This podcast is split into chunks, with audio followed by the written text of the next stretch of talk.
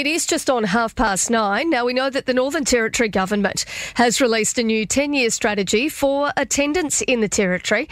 And the plan does aim to boost attendance and also includes a review of the current Northern Territory school funding model. Now, joining me on the line is the Education Minister, Lauren Moss. Good morning to you, Minister.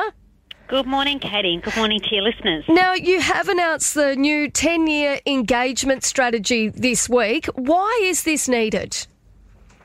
Oh, look, I think um, the issues around attendance and engagement across the Northern Territory are well known. Um, you know, we do have declining attendance, um, particularly in remote, very remote areas of the Northern Territory. And, um, you know, I think we all know that every single child deserves to be um, having the very best education every day and going to school every day. And um, in order to, to do that, we really had to have an honest conversation about the barriers and, and what we needed to see and change across the system. So, um, I'm pretty proud of the work that the department's done um, in collaboration and partnership uh, with communities across the Northern Territory on this particular strategy. Now, I know, uh, as you've touched on there, school attendance, it is such a big issue. It is something which is a concern, obviously, in remote communities, but also urban areas. Um, you know, one which we hear a lot about, I guess, on this show, yeah. people getting in contact with us saying that there's kids at shopping centres or doing the wrong thing when they should be at school. What are you hoping that this review into the attendance is going to find? Because I suppose you already know that for some kids, they're not turning up and they're not engaged. Yes, I think the most important thing about the strategy is that there will be local implementation plans. So, um, you know, for example, it's going to it will look different here in Darwin, for example, than it might look in a remote community, um, but the foundations will remain the same. So we've um, we've gone out, we've had uh, lots and lots of conversations with people right across the Northern Territory, and the themes have been um, the same everywhere. You know, we need to strengthen what we're doing around well-being and inclusion in our schools. Um, we need to strengthen our relationships with families and the community and other partners. Um, we need to make sure that we've got the right people in the classroom and we're you know, supporting teachers properly, and we really need to make sure that we're fostering a really strong sense of culture and identity amongst all of our students across the Northern Territory. So those foundations will remain the same, and I think as we sort of shift and build on that across the Northern Territory, uh, we will have a more engaging educational experience for our kids. But I think the most important thing about the strategy for me is um, 26% of the feedback came directly from children and young people, and that includes young people in, um, you know, who've experienced education in the detention um, system and young people who have experienced distance education and a whole range of other challenges and, and experiences, and that's vital, I think, to making sure that we're getting this right. And of those 26% of the kids that have taken part in this, I mean, why are some of them saying that they're not turning up to school or that they're not engaged? Look, there's there's all the reasons that I think we, we know about and we've talked about a lot in terms of you know housing and family and domestic violence and a whole range of other things that might be going on for a young person. And um, you know we had uh, some youth roundtable members talking about this yesterday, and one of them was so eloquent about um, if you've got to meet the needs of the young person first before you can even start to engage them. And I think that's absolutely right. Um, but, you know, we heard a lot from young people just talking about the fact that they didn't think the learning was relevant to them or, or meaningful for them. And I think there is a lot of work to be done. Um, that's not just about what we do here in the Northern Territory, that's about the Australian curriculum as well um, and how we make sure that learning um, is relevant and that young people can actually see um, what the outcomes are for them um, going through the school system what's actually possible for them. Um, so we've got a lot of work to do um, with our partners. Um, those partners obviously include um, organisations like CDU and um, Batchelor Institute and others. Um, but I think we're definitely on the right path here, and we really have to embed those voices through the implementation now because that's the that's the big test. That's the the biggest bit of work. I know um, that I know that the opposition has said um, that there were only 21 schools that were consulted as part of this. Um, is that the case? And if so, why? Look, there were actually, um, I, I, don't have the exact figure of schools that were consulted uh, off the top of my head. Um, there were around a thousand Territorians who were consulted um, as part of this. There were many, many public forums which uh, anybody could attend, which were um, families, uh, land councils, other partners, children young people, for example, um, and there was around 50 submissions. So um, actually, there's been really significant consultation, um, and it hasn't just happened at school level; it's happened at community level as well. Um, yesterday, I talked to a large proportion of our educational leaders across the Northern Territory, and I was really pleased with the feedback from uh, from principals and schools saying they can see how they can use this in their school. Now, I know that uh, that the government's also commissioned, obviously, the review of the Northern Territory's uh, effective enrolment funding model, so under which that funding's allocated in part based on school attendance rather than enrolment. The model has been labelled as unfair for remote parts of the Northern Territory by some, where attendance obviously fluctuates over the year, making it more difficult for some of those schools to, um, you know, to fund sort of re-engagement efforts or plan for some of that classroom resourcing. But should a school actually be receiving funding if kids aren't going to school? Look, I think um, it's a really complex area, as you can imagine, Katie. Um, you know, we, we have a, an education budget, and we need to make sure that within that education budget we're distributing um, funding as effectively and fairly as possible for, for all students, and that includes making sure that schools are properly resourced to engage kids who might not be engaging, and that's that goes for urban areas as well as remote areas. So um, I have heard that feedback really strongly. There's been a number of looks at the, the funding model. You'd be well aware, Katie, the, the funding model changed quite dramatically in 2015. Yep. Um, the, the, former CLP government made a, a big change and, and, went to global school budgets. Um, there was a significant amount of money actually removed from the system at that time, um, and there's been, you know, a lot of energy and work on making changes to that model so that we can actually support schools better. Um, but we have to take that feedback seriously, Katie, and um, any change we make will have an impact across the system, so it has to be done carefully. Like, how will you determine a budget if it's not based on attendance?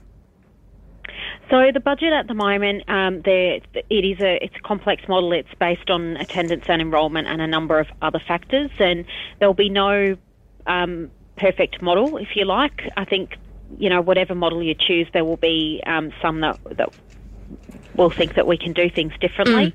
Mm. Um, so I can't tell you at this point in time, um, Katie. All I know is I obviously support the work for us to, to go away and have a look at whether there is a different way um, that we should be distributing funds. But obviously, I want to make sure that we're not disadvantaging um, any schools and we're not disadvantaging um, any locations. And hopefully, that this strategy will start to change the way that we work as a system and, and help address some of those issues along the way well, as well. Well, we do know as well that there was the ICAC investigation, obviously, into the Milingimbi yeah. school. Um, was that an example of a school having too much autonomy? Look, I think that's a really interesting question as well. Um, again, the move to global school budgets that was the that was one of the big um, benefits that was touted at the time was around um, greater school autonomy, and I think um, local decision making and school and community autonomy are absolutely vital. Um, it's also critical in our education system that there is strong accountability um, and also that we're not overburdening schools um, with things that the department should be doing and that they should be absolutely focused on their core job, which is educating kids, right? So, um, you know, I think that there's a balance that has to be struck, um, and I think that's always a question for every government is whether or not we've got the, the balance right. But um, but the autonomy is really important. Local decision making is really important, but so is accountability, yeah. um, and so is making sure that every single dollar is ending up where it's supposed to. Educating kids, yeah, yeah. And, and, you know, getting us better outcomes. Well, uh, we know that there is also news through today. Uh, the opposition spokesperson for education, Jo Hersey, is out in the paper saying that there's uncertainty for NT schools, as there are reportedly as many as 31 principals for schools across the Northern Territory needed for the beginning of the school year next year. Uh, 16 jobs for principals are currently being advertised, and 15 are forecast to resign by the end of the year. How many principals, uh, as the Education Minister, how many principals are you aware of that we're trying to recruit for the start of next year? Uh, so I do understand uh, uh that the figures that you've just presented are correct. I think there's um, about 16 being advertised at the moment, and there's a, a further. Um, I think it come, brings it up to about 30 positions across the territory um, that will be recruited to by the end of the year. I think it's really important to put some context around this. This is no different. Um, we, this, we experience this every year. Um, this isn't an abnormal um, situation, and it doesn't mean that te- that principals are leaving communities or leaving the Northern Territory. It can be because a principal's retired, a principal may have been promoted into another position. There will be a whole range of reasons, and the, the department's got onto recruitment early to make sure that we are in a strong position in 2022. And quite frankly, you know, um, I find it very surprising that uh, the CLP have jumped on that. Um, you know, this is that they were a government who ripped money out of the system and we actually saw positions lost from um, schools right across the Northern Territory. Well, and you guys, though, are the government who've put a pay freeze in place for those principals. Has that had an impact here? I have, uh, like last year, um, I certainly haven't had uh, any feedback that that's the case at all. This is a, a standard um, process that we go through every year, and because the numbers are, are not that uh, different from last year, at this point in time, I'm I'm not um, concerned. I think you know we've had a, got a lot of principals in Darwin uh, yesterday and today for the Leaders Summit. They're getting ready for 2022. Um, there's really long term established principals and some amazing new principals coming through. Um, and I'm actually really excited about the future of our education system and the passion that they have. So um, I think next year will be good. Minister, are there any worries at this point in time that some teachers who are maybe from other states and would usually go home over Christmas, um, that they may not be able to come back or they may choose not to come back um, due to that lack of clarity around borders and quarantine? We now know, obviously, that Queensland is moving towards allowing people to just have a rapid antigen test and quarantine for 72 hours. That's coming into place uh, in December. But we're still facing two weeks of quarantine, hopefully from home. Is this going to have an impact? I think it's um, it's really good that we've got that roadmap uh, now, and obviously we were one of the first jurisdictions being very clear about that and making sure that we're providing certainty to people, uh, particularly as we come into that Christmas period. Um, as we did last year, we'll continue to monitor the situation. We um, have really good uptake by teachers of our travel register, which is voluntary, um, so that we, you know, if if there are um, issues in other jurisdictions, we know um, where we need to might need to support teachers in terms of their return. Um, and look, you know, we'll continue to work with um, the chief health officer as we have done all the way along around any challenges that we, we come up with uh, along the way. But I think we've got a really clear roadmap. Um, this is, um, you know, people feel really fortunate to have been here. And the, the, collective response to COVID has been so strong. And I think, um, you know, people are feeling really fortunate to be in yeah. our schools. Look, I think they are as well, but I think that we're yeah. also facing that bit of a situation right now where, with a lot of Territorians, particularly if your family lives interstate, uh, where they're wondering whether they are going yeah. to be able to go home to see family at Christmas time um, due to uh, the fact that the other states are going to be opening up. And we, um, at this point, you know, the roadmap is that we may be able to quarantine from home for two weeks, but that's a very different roadmap to what's happening in other locations. It is, um, but we'll continue to make the, the very best decisions we think we can do um, and that we need to make in, within our context. And obviously, our context is very different to the context of, of many other jurisdictions. So um, we will continue to do that. And I think largely um, people have been uh, supportive of that approach. And, um, you know, we'll continue to support teachers. We know it's been tough. It's been a, a really, really tough 18 months for, uh, for lots of Territorians who um, you know, are, are, wondering about visiting family interstate, um, and we'll just we'll continue to work work through that. But um, you know, this is the roadmap, and this is about providing certainty to people about what uh, what will be in place in the territory, and uh, I totally support that. Education Minister Lauren Moss, we are going to have to leave it there. Thank you for your time today. Thank you very much for having me.